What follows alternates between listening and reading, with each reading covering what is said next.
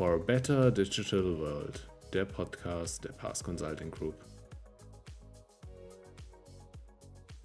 Und damit herzlich willkommen zu einer weiteren Episode unseres Pass Podcast. Mein Name ist Lukas Merching, ich bin Communications Manager bei Pass. In einer früheren Ausgabe zum Thema Geldwäsche haben an dieser Stelle Ole Barkmann und Claudia Di Chio bereits über die Herausforderungen gesprochen, die Geldwäsche mit sich bringt. Dabei wurden bereits konkrete Handlungsempfehlungen für die nach dem Geldwäschegesetz Verpflichteten gegeben. In unserer heutigen Episode wollen wir uns noch einmal genauer jenen Verpflichteten widmen und auch die Verbindung zu unserem smarten KYC-Check Webservice herstellen, der PAS KYC-Check. Sie erfahren in dieser Podcast-Episode, wer zu den Verpflichteten nach dem Geldwäschegesetz gehört, erhalten einen Wissensauszug über die gesetzlichen Pflichten, die befolgt werden müssen und vielleicht eben jene Verpflichtete mit dem Pass KYC Check Webservice den Anforderungen nachkommen können. Dafür ist erneut heute meine Kollegin Claudia Di Chio zu Gast. Inzwischen ist sie bei der Pass-Tochter Agentis im Vertrieb beschäftigt, war aber während dem Rollout unseres Pass KYC Check federführend für den Vertrieb der Lösung in Deutschland verantwortlich. Hallo Claudia, schön, dass du wieder dabei bist. Hallo Lukas, ich freue mich auch wieder dabei zu sein. Ja, wie du schon gesagt hast, in unserer heutigen Podcast-Folge geht es wieder um das interessante Thema Geldwäsche und diesmal speziell um den Know Your Customer Check. Wir werden, wie du auch schon gesagt hast, uns einen kleinen Überblick äh, verschaffen über den Prozess und wollen damit die äh, sogenannten Verpflichteten sensibilisieren für dieses Thema und äh, einen groben Überblick verschaffen. Ja, der Staat hat einen Kreis von bestimmten Personen verpflichtet, bei der Geldwäscheprävention zu unterstützen. Dabei wissen viele Dienstleistungsunternehmen oder Personengruppen gar nicht, dass sie zu den Verpflichteten nach dem Geldwäschegesetz gehören und damit auch nicht, welche Pflichten sie haben. Sich damit zu beschäftigen und die Pflichten zu beachten, ist die Basis dafür, Bußgelder und Sanktionen zu vermeiden. Denn Verstöße werden heftig sanktioniert. Genau, in deinem kürzlich erschienenen Podcast zur Geldwäsche haben wir schon einiges über das Thema gehört. Kannst du noch einmal kurz für unsere Hörerschaft zusammenfassen, wer genau ein Teil der Verpflichteten nach dem Geldwäschegesetz ist? Ja, das, äh, das kann ich gerne machen. Also klar, diese alle aufzuzählen, könnte unsere Hörerschaft äh, ermüden oder vergraulen. Das wollen wir natürlich nicht. Aber einen kleinen Auszug können wir uns dennoch äh, anhören. Ähm, ja, wie schon sehr oft erwähnt, ähm, ich sage es immer wieder, es sind nicht nur Banken, Kreditinstitute und Finanzdienstleistungsinstitute oder Immobilienmakler, die zu den Verpflichteten gehören.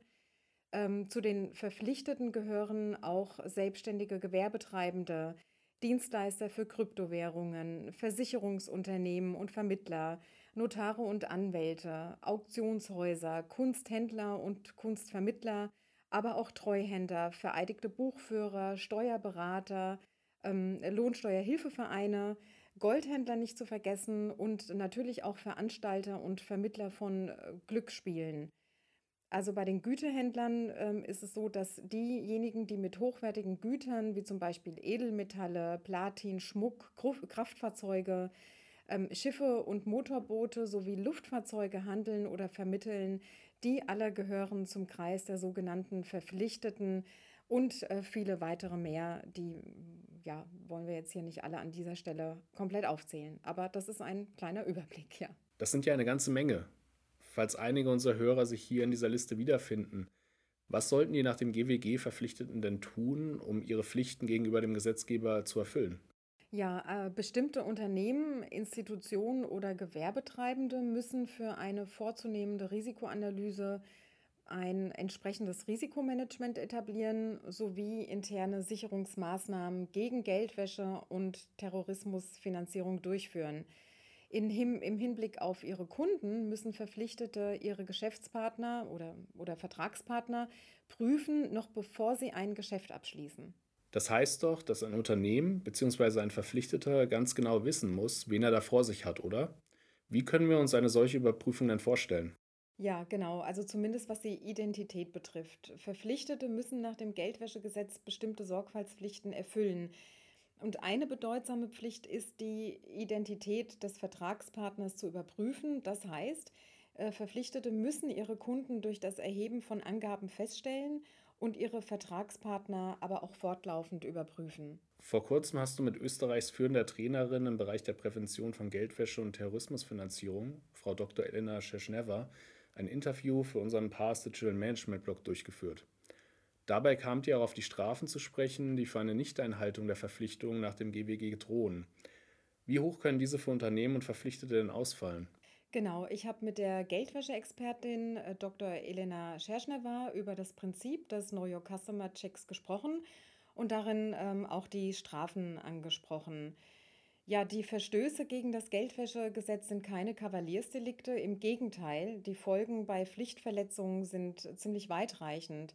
Und ähm, Frau Dr. Scherschnewa hat im Interview erwähnt, ähm, dass die Strafen je nach Verstoß äh, unterschiedlich sein können. Es kann eine Abmahnung sein, es drohen aber auch hohe Bußgelder, je nachdem, wie schwer der Fall ist und ob es sich äh, um einen wiederholten systematischen Verstoß handelt.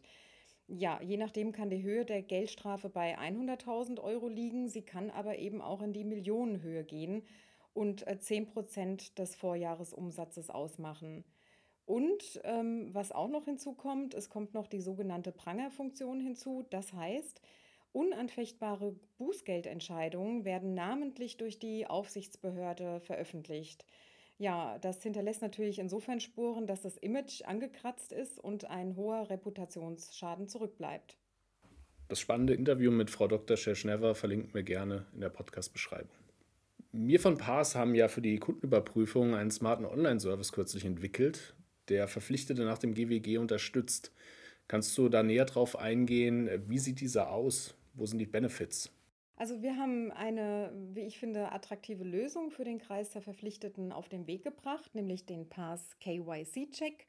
Und ähm, du hast es ja schon vorhin gesagt, äh, Lukas, äh, KYC steht ähm, für Know Your Customer, also kenne deinen Kunden. Und äh, beim KYC-Check handelt es sich um eine Online-Abfrage zur Ermittlung von politisch exponierten Personen und um eine Sanktionslistenprüfung zur Geldwäscheprävention und Verhinderung von Terrorismusfinanzierung. Der KYC-Check äh, von PAS ist ein branchenübergreifender Service und beinhaltet zwei wesentliche Prüfungen für eine Know Your Customer Compliance gemäß GWG. Und GWG steht für Geldwäschegesetz. Die Überprüfung von Sanktionslisten und die Überprüfung von politisch exponierter Personen. Das bietet unser KYC-Check an. Wer sind denn diese politisch exponierten Personen? Gehören du und ich da auch dazu? Ab wann steht man denn auf so einer Sanktionsliste? Ja, also kurz zusammengefasst ist eine PEP eine äh, Person, die ein wichtiges öffentliches Amt ausübt oder in der Vergangenheit ausgeübt hat. Also unabhängig davon, ob das Amt im Innen- oder Ausland ausgeführt wurde und ähm, auch äh, deren unmittelbare Familienmitglieder und nahestehenden Personen. Also das sind äh, die PEP, die politisch exponierten Personen. Und ähm, auf einer Sanktionsliste stehen Personen, Organisationen oder Unternehmen, gegen die bestimmte wirtschaftliche oder rechtliche Sanktionen verhängt wurden. Kommen wir noch einmal zurück auf den KYC-Check von PARS. So wie du ihn bisher beschrieben hast, klingt dieser nach einem leicht bedienbaren Online-Service. Kannst du einen typischen Suchabfrageverlauf einmal für unsere Zuhörenden skizzieren? Ja, das mache ich sehr gerne. Zunächst wird unsere Webseite kyc.pass-consulting.com aufgerufen. Hier können sich Interessierte erst einmal über unseren KYC-Check informieren. Anschließend findet eine kurze Registrierung statt und dann kann es direkt mit der Suchabfrage losgehen. Wenn man sich einmal registriert hat, muss man sich zukünftig nur noch mit den Login-Daten einloggen. Das bedeutet, der Registrierungsprozess findet also nur einmalig statt. Wir haben verschiedene Abrufmodelle bereitgestellt, die den kleinen und größeren Bedarf abdecken. Das heißt, Verpflichtete können zum Beispiel einmalige Suchabfragen, eine sogenannte Einzelabfrage auslösen oder bei erhöhtem Bedarf eine Sammelabfrage starten. Und dies ohne vertragliche Verpflichtung, jederzeit, wann immer der Bedarf besteht. Nachdem das gewünschte Abrufmodell ausgewählt wurde, wird die Bestellung ausgelöst und direkt über PayPal bezahlt. Somit kann die Suchabfrage oder die Suchabfragen, je nachdem was ausgewählt wurde, sofort durchgeführt werden. Nochmals möchte ich erwähnen, ähm, was genau der KYC-Check von PAS macht. Der KYC-Check überprüft Personendaten gegen Sanktionslisten und gibt Auskunft über politisch exponierte Personen. Zudem gewährleistet unser Service eine Dokumentation der Protokolle, die im Rahmen der Aufzeichnungs- und Aufbewahrungspflicht nach dem Geldwäschegesetz aufzubewahren sind. Hervorheben möchte ich auch, dass der KYC-Check von PAS in den Arbeitsprozess jederzeit integriert und sehr schnell angewendet werden kann. Ja, und wie verhält es sich bei einem Treffer? Bei politisch exponierten Personen wird angenommen, dass ein höheres Geldwäscherisiko besteht. Daher sind diese Kunden strenger zu beobachten. Wenn jemand auf einer Sanktionsliste steht, schließt das die Anbahnung einer Geschäftsbeziehung aus. Auch hier kann ich noch einmal das Interview mit Frau Dr. Scherschneffer empfehlen. In meinem Interview haben wir über den Unterschied PEP-Prüfung, Sanktionslistenprüfung gesprochen und äh, sie erklärt in dem Interview nochmal sehr gut den Unterschied. Okay, mein Fazit ist, dass mit der Verwendung des KYC-Checks von PAS Verpflichtete ihrer Sorgfaltspflicht nachgehen und sich so vor Sanktionen durch den Gesetzgeber schützen können. Genau, der KYC-Check deckt einen wichtigen Teil der allgemeinen Sorgfaltspflicht ab. Und ja, er kann damit vor Sanktionen, aber auch vor hohen Bußgeldern schützen. Bei schweren Verstößen gegen das Geldwäschegesetz kann Geldwäschern auch Freiheitsstrafe drohen. Das habe ich vorhin gar nicht erwähnt. Deswegen also generell sollte das Thema Geldwäscheprävention einen hohen Stellenwert genießen. Und daher finde ich es so wichtig, sich mit den Pflichten auseinanderzusetzen und sich zu informieren. Oder auch Geldwäsche-Expertinnen oder Geldwäschebeauftragte zu Rate zu ziehen.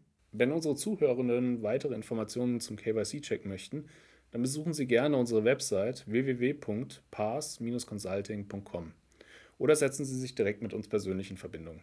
Ja, und übrigens, Unternehmen, die über den KYC-Check hinaus Bedarf haben, können sich bei uns über unsere vollumfängliche Anti-Geldwäsche-Software informieren, die alle Anforderungen zur Geldwäscheprävention erfüllt. Dann bleibt mir noch zu sagen, vielen Dank, auch an unsere Zuhörer.